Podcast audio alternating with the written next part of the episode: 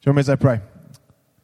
Father, we're so thankful for this man, thankful for the words that you've given to him. I just ask right now that your spirit would speak through him to us, give us ears to hear and eyes to see what he's trying to communicate, Lord. And may the gospel of Jesus Christ be revealed to us in a new way. I pray this in Jesus' name. Amen. Amen. Thanks, Bob.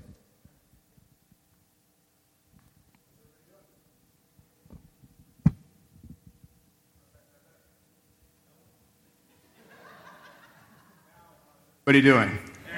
There we are. Okay, good, good, good, good, good.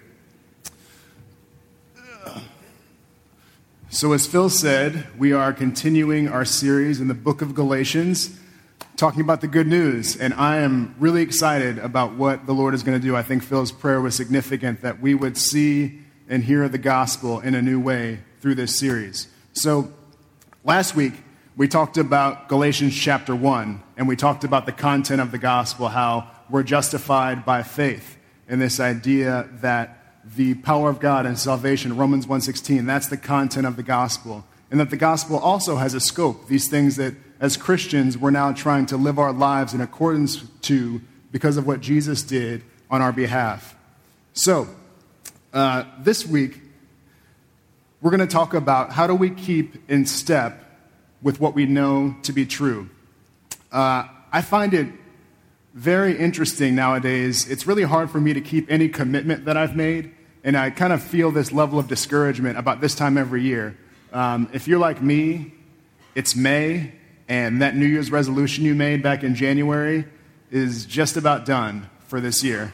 It's, it's in the rearview mirror, and it is fading away into being invisible. Uh, for me, this year, my goal was to eat a little bit healthier. And those of you who were at the wedding with me uh, last night know that that was not kept in step with. They had unlimited chips and guacamole, and I was, you would have thought my goal was to eat as much guacamole as possible. it was great, though. It was guacamole, tres leches. A really good time. So it's so interesting, right? We set these kind of goals. And it's like, yeah, like I want to eat healthier. That's a good thing. And then if you're like me, come May, that has kind of faded away. So, just to get a feel for maybe where you guys are at in the audience, um, there's, a, there's a study done that actually examines the effectiveness of New Year's resolutions, and they assigned a percentage to it for the amount of people that can actually keep their resolution all year.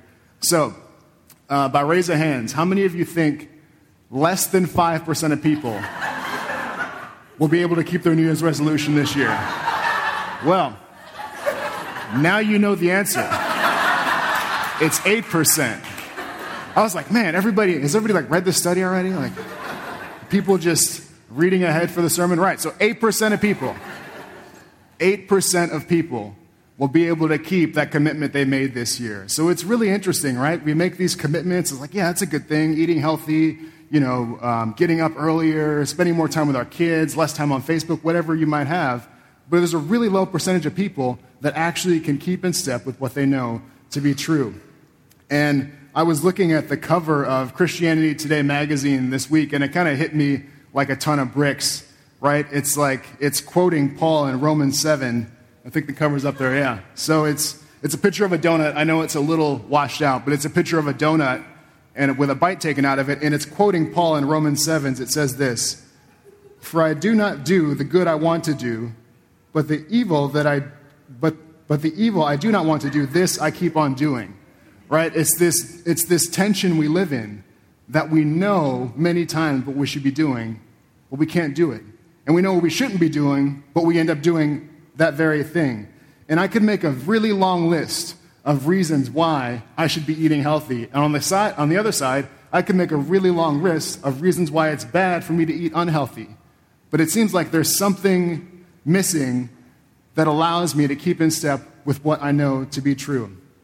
So, what I want to look at today what are the tangible graces that God has given us to keep in step with the truth of the gospel? I mean, I'm talking about eating habits, which are absolutely, I think, a part of a response to Christ. But even if we look at things deeper in our lives lust, pride, greed, anger, being a good friend, a good neighbor, right? How do we keep in step with those things we know in our heart that Christ is calling us to? Most of us know that what's in the Bible, a lot of those things we see, those are the best way for us to live. But there are tangible graces that when we know about them, we can take hold of and allow them to keep us in step with what we know to be true. So we're going to pick up in Galatians 2 this week. Just a quick review of last week. In chapter 1, right, Paul talked about the content of the gospel and was defending it, uh, was defending the idea that we're justified by faith and by faith alone. In chapter 2 this week, Paul is continuing to also explain his journey of becoming an apostle. And continuing in that, he's going to give us a few things that I think answer this question about the tangible graces that God has given us to keep in step with what we know to be true. So we're going to pick up in Galatians chapter 2 this week. If you have your Bible, open up. We're going to start right at the beginning of chapter 2, and we're going to take this in chunks. So I'll, I'll read a, a few verses, then we'll talk about them, and then we'll keep going. So, Galatians chapter 2, we're going to start right at verse, uh, verse 1. It says this Then after 14 years, I went up again to Jerusalem, this time with Barnabas. I took Titus along also. I went in response to a revelation, and meeting privately with those esteemed leaders, I presented to them the gospel that I preach among the Gentiles. I wanted to be sure that I was not running and had not been running my race in vain. Yet not even Titus, who was with me, was compelled to be circumcised, even though he was a Greek. This matter arose because some false believers had infiltrated our ranks to spy on the freedom that we have in Christ Jesus and make us slaves. We did not give in to them, even for a moment, so that the, gospel, so that the truth of the gospel might be preserved for you. Okay, so Paul is continuing to explain his journey of becoming an apostle and a leader in the early church. And now what he's doing, he's in Jerusalem and he's meeting with some of the early church leaders at the time and we have some disputes arise because of this is a theme from last week, right? There was this tendency for people to add commandments to the gospel in addition to justification by faith. These are the false believers that Paul is talking about in the passage. Now, that's a tendency that's going on in the church in Galatia, and it's also a tendency for me, too, to try to add additional requirements to the gospel or to my justification. And in this case, right, it was the idea of circumcision. You had to keep these certain uh, aspects of the Jewish covenant to be right with God. And Paul is continuing to refute that. I just want to make a note here. One, one of the ways that we can contaminate or add to the gospel, or one of the specific things that we try to add to the gospel a lot of times, are our own cultural norms. And that's a bit of what's happening here. Circumcision was a cultural norm for people at the time, and it was very tempting for them to add that as a requirement to the gospel. I want you to keep that in the back of your mind because we're going to come up to it a little bit later in the sermon today right? But that's some of the dynamic with circumcision. It's this additional requirement, and for them it was a cultural norm at the time to be circumcised and adding to the message. But Paul, he continues to protect the message and, in his own words, persevere in the truth. So, the first tangible grace that I think God gives us in the ability to keep in step with what we know to be true is knowledge. Knowledge is a tangible grace that God gives us. See, Paul would have been a, this would have been a perfect opportunity for Paul to allow a lie to come in and have his mind change, and thus even the lives of those around him Titus, Barnabas, the other believers. And he's able to protect that because he knows what's true. He has knowledge, which is sometimes overlooked, I think, in our, our kind of very heady Western, you know, we think everybody's got degrees, right? We can't underscore the importance, though, of actually knowing what is true. I remember times in my life where by God's grace I've been able to persevere and grow in my faith in Christ, one of the most beneficial things that I've been able to come back to is knowledge. And specifically, some of the things that I learned when I was in, we called it CFTS at the time. Now I know you guys call it ADS, right? Our discipleship school. I was in that school in 2012, and one of the things that we did that I know you guys do nowadays, I think they're different verses, but they had us memorize an entire chapter of the Bible. And for us, it was Romans chapter 8. Uh, I can't recite the entire chapter to you verbatim, but I know chunks of it really well. And one of the, one of the things that I came back to and I still come back to today all the time was that first verse in Romans 8, verse 1. Those of you that were in the school probably know it, right? There is therefore now no condemnation for those who are in Christ Jesus. So, times in my life when I wanted to add to the gospel, when I wanted to be justified by faith, and the size of my life group or justified by faith and how well I'm doing on my job, or even just hearing Aaron share earlier, this temptation to want to make something like motherhood something that we, uh, an additional requirement to the gospel. Romans chapter 8, verse 1, continually recited in my head there is no condemnation for those who are in Christ Jesus. Even in moments where I was in sin and I was wrong and I needed to be corrected, corrected the idea that there's no condemnation, we're not stuck. We're not stuck in any pattern or accusation that the enemy would make in us because we're in Christ. That was a powerful truth. And it's just one verse in the Bible that I was able to recall to help me keep in step with what I knew to be true. And this is something we see Jesus doing, right? When he's tempted by Satan in the wilderness, what is he reciting? It is written, it is written, it is written, responding directly to the threats of the enemy with the word of God. And one of the reasons this is so important is because a lot of times what we're tempted with is not something that's diametrically opposed to what we know to be true. Look what go, what's going on here in the early church, right? The gospel they're tempted with is just, it's gospel, but it's also, a, you know, just a little bit of circumcision, right? And so what we're tempted with a lot of times is not diametrically opposed to truth. It's just what we know to be true with a little bit of a lie in there. And so if we don't have really good knowledge in our head about what we know to be true, we can give in to those false gospels that are out there the gospel plus motherhood, the gospel plus marriage, the gospel plus being a good life group leader, right? Those are things that we have to hold on to. That's why the Bible, it's so important for us to have it in our heads. It's not just another book. This is God's tangible grace given to us via his inspired, error free word. And it's such a, I think sometimes such a, a given that we memorize it, that we read it, but it's important. It helps us keep in step with what we know to be true. I even think of the greatest commandment, right? That we should love the Lord our God with all our heart, with all our soul, and with all our mind. Our minds are important places, and we keep important things in them, and we can easily keep in step with what we know to be true by hiding God's word in our minds and in our hearts. Our minds and our memories, they're a battlefield because what we think of constantly that actually shapes our identity. Proverbs says, as a man thinks in, a, in his heart, so he is. And so the next place we're going to go, in addition to having the tangible grace of knowledge, is also thinking about our identity in the correct way. So let's pick up in Galatians chapter 2. Now we're going to look at verse 6. We're going to start at verse 6 and go, go another few verses here. So Galatians chapter 2, verse 6. This is Paul continuing to explain his journey of apostleship. Here we go. As for those who are held in high esteem, Whatever they were makes no difference to me. God does not show favoritism. They added nothing to my message. On the contrary, they recognized that I had been entrusted with the task of preaching the gospel to the uncircumcised, just as Peter had been tr- entrusted with the task to preach the gospel to the circumcised. For God, who was at work in Peter as an apostle to the circumcised, was also at work in me as an apostle to the Gentiles. James, Cephas, and John those esteemed pillars gave me and Barnabas the right hand of fellowship when they recognized the grace given to me. They agreed that we should go to the Gentiles and they to the circumcised. All they asked was that we should continue to remember the poor, the very thing we had been eager to do all along. So, in this meeting with early church leaders, Paul shares the gospel with him that he's preaching with the Gentiles. They're like, that sounds great. And so there's a bit of a missionary split happening here. Paul is going to go reach the uh, uncircumcised or the Gentiles. Peter and the other apostles are going to go reach the circumcised or the Jews.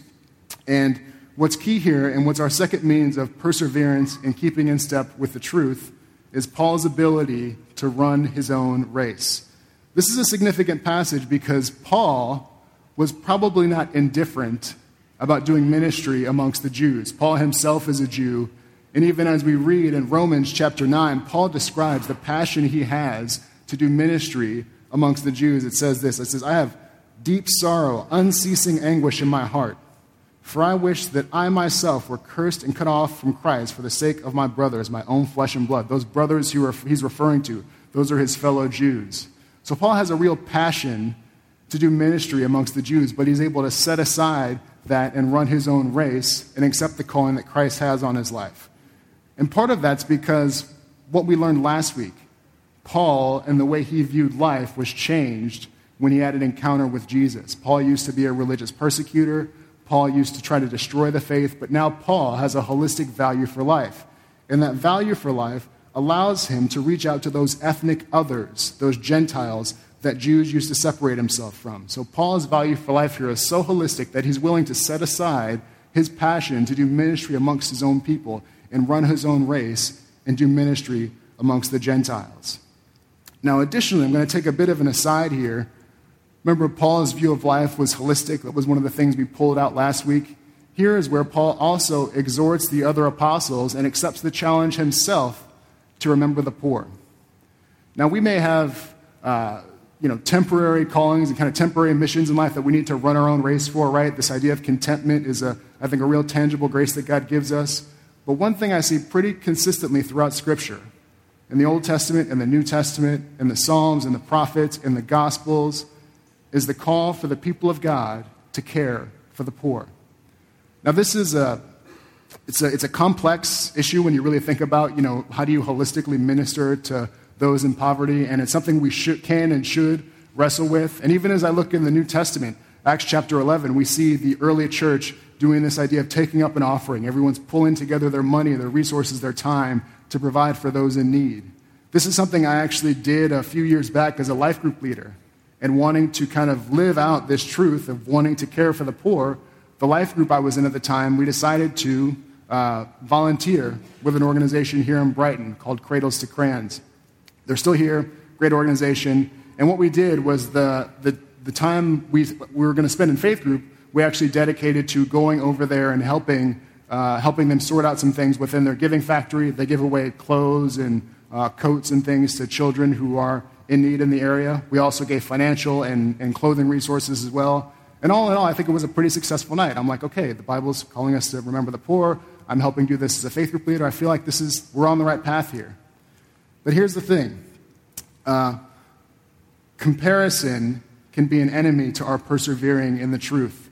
I remember a few weeks later, I got on Facebook, and that was probably my first mistake, but I got on Facebook and I saw this video of this organization that's also caring for the poor, and they bought a factory and they used that factory to make coats and go out and distribute them to people in need.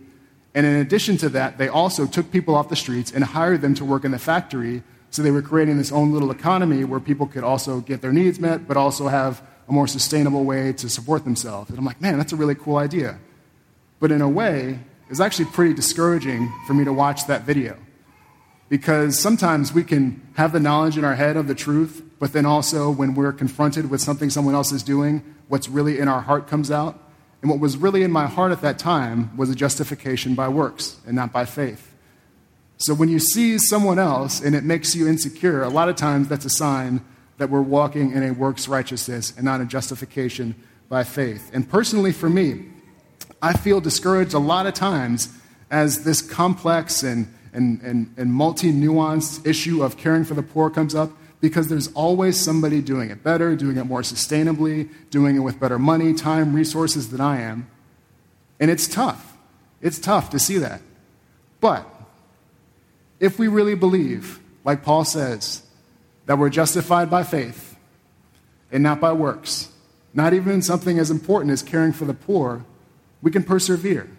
We can keep in step with the truth. And I love how Paul says it in Hebrews 12 this idea of running our own race. It says, Therefore, since we are surrounded by such a great cloud of witnesses, let us throw off everything that hinders us and the sin that so easily entangles, and let us run with perseverance the race marked out for us.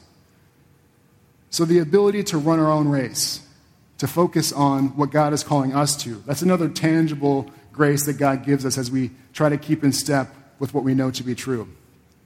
But here's the thing even with knowledge, even with having the right things in our head, even with running our own race, kind of knowing the direction we should be going in, we need others to come around us. We need others to hold us accountable. And even in the early church, Peter, who's called Cephas in this passage, right? The early church leader, the guy who's all over the Gospels with Jesus, doing all types of crazy things, right? Even Peter himself needs to be held accountable and needs to walk in community to keep in step with the truth. And that's our final tangible grace is the ability to hold one another accountable. So let's pick up in Galatians chapter 2. We're going to look at verse 11 and go through to verse 18.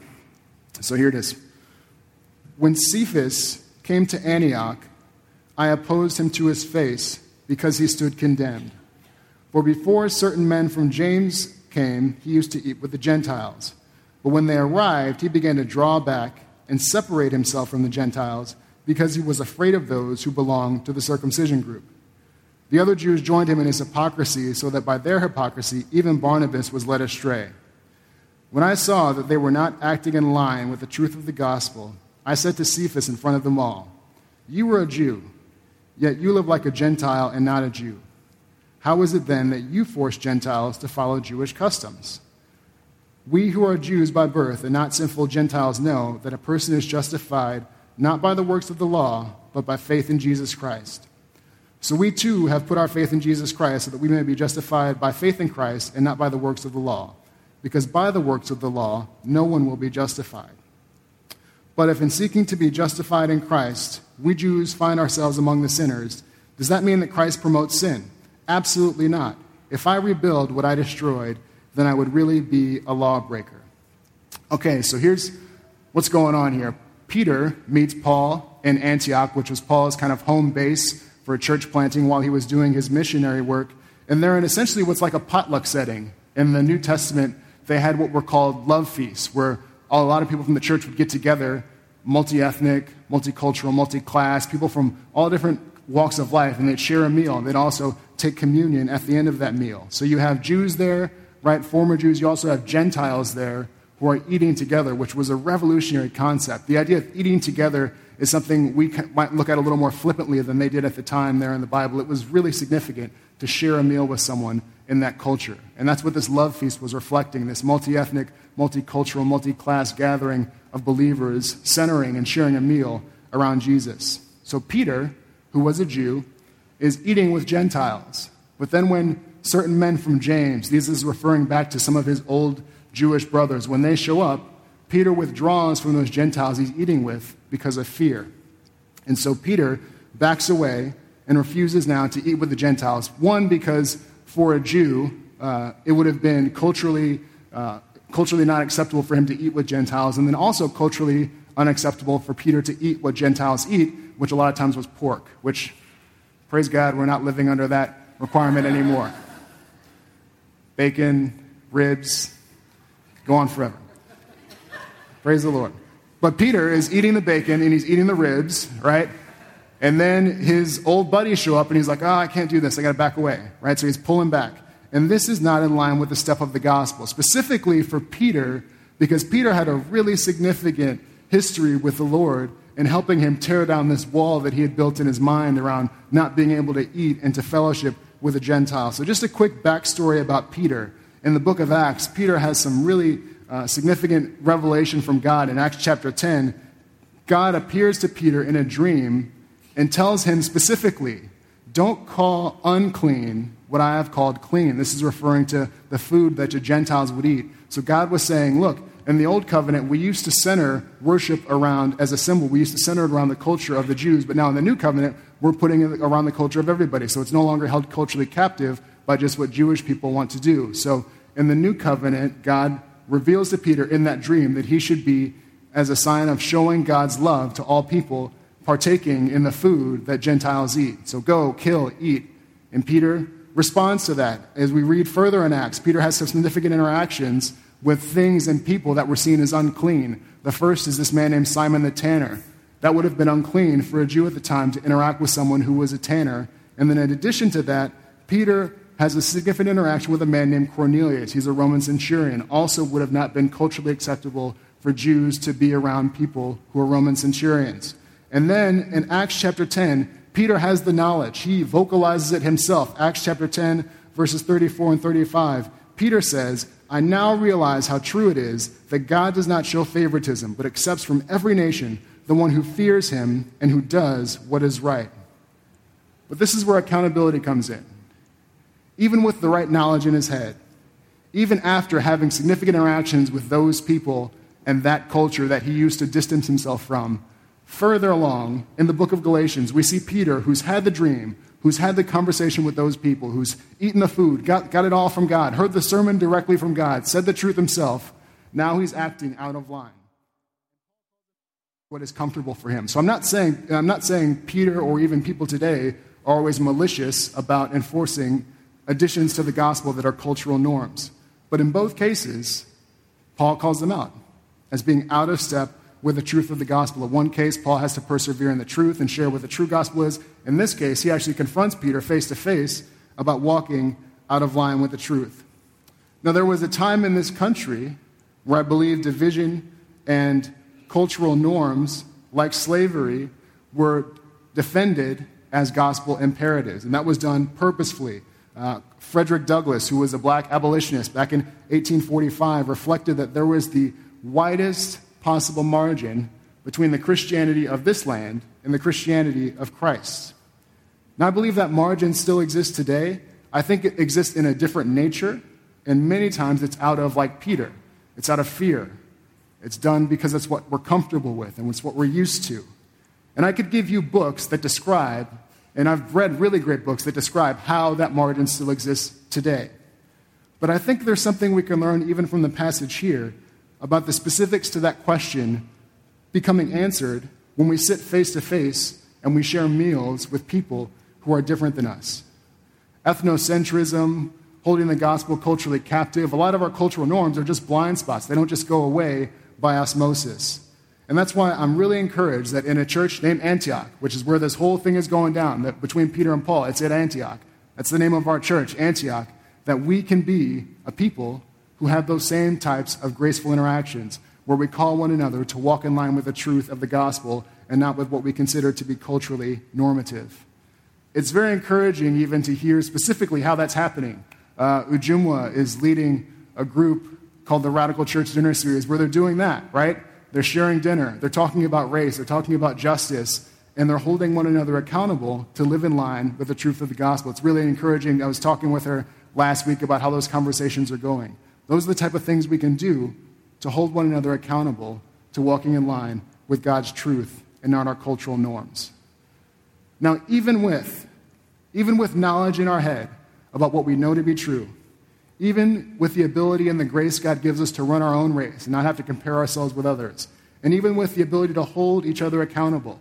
I think there's a final grace here that's kind of the glue that holds all this together. And I want us to respond to this. I'm going to call the band back up as I wrap up here.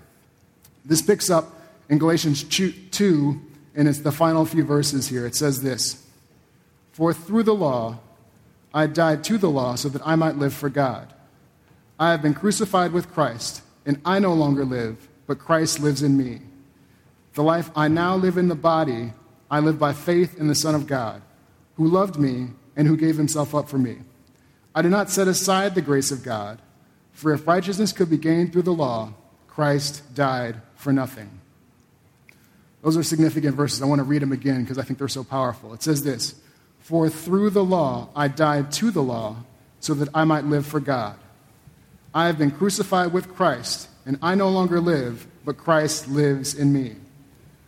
The life I live, I, the life I now live in the body, I live by faith in the Son of God, who loved me and gave himself up for me. I do not set aside the grace of God, for if righteousness could be gained through the law, Christ died for nothing. So, whether it's our New Year's resolution or whether it's a more serious sin pattern in our lives that we want to be free from, our ultimate hope, alongside holding each other accountable, alongside running our own race, alongside knowledge and knowing what's actually true, the ultimate grace that God gives us to walk in line with His truth is the idea of Jesus Christ living in us. There's a part in the Gospels I really like in John 20, 21 and 22. The disciples have been ministering with Jesus for years now he was crucified, he's resurrected, and before he goes back to be with the Father, he breathes on his disciples and tells them to receive the Holy Spirit. So, in all of our efforts and in all of the efforts of the disciples at that time, Jesus knew that there was a tangible grace, his Holy Spirit, that we need to help hold us in step with what we know to be true. And that's what I want us to respond to this morning. Maybe we do need to seek out accountability in our lives. Maybe we do need to increase our knowledge and get a more serious pattern of memorizing Scripture, right? Maybe we do need to focus on what the Lord is calling us to in the moment. In all of that, I'm saying we should absolutely go for it. But our ultimate hope is Christ living in us. So I'm going to pray that Jesus would breathe on those efforts that we put forth this morning, that the life of Christ, and his, specifically his Holy Spirit, would be on our efforts as we seek to keep in step with what we know to be true. If you want to respond to that, just hold, hold your hands out and receive. Jesus, we need your breath. We need your Holy Spirit on our efforts to be good mothers, to be good friends, good neighbors, Lord. As we seek out the tangible instructions you've given us in Scripture, to remember the poor, to hold one another accountable, Lord, to walk in knowledge, to know the truth, to persevere in it. We need your Holy Spirit to help us this morning. We're not asking for just instructions, we're asking for grace. We're asking for your grace to give us power to live in step with the truth, God. Thank you that your word is truth, that you've given it to us, Lord, that we don't have to um, search it out, but it's near to us. It's right here. It's in, in most of our hands, it's in, on most of our phones, Lord.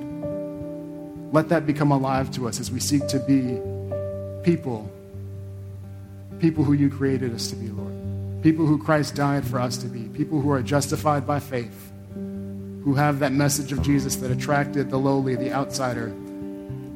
God, we want to be people who are living in response to your grace and nothing else. So would your Holy Spirit come and breathe on our efforts, Lord? Give us power. Give us your grace, Lord. We repent for ways that maybe we've walked in our own strength, that we thought we could do it or figure it out on our own. And this morning, we just ask afresh. We say, Lord, we can't do it without you.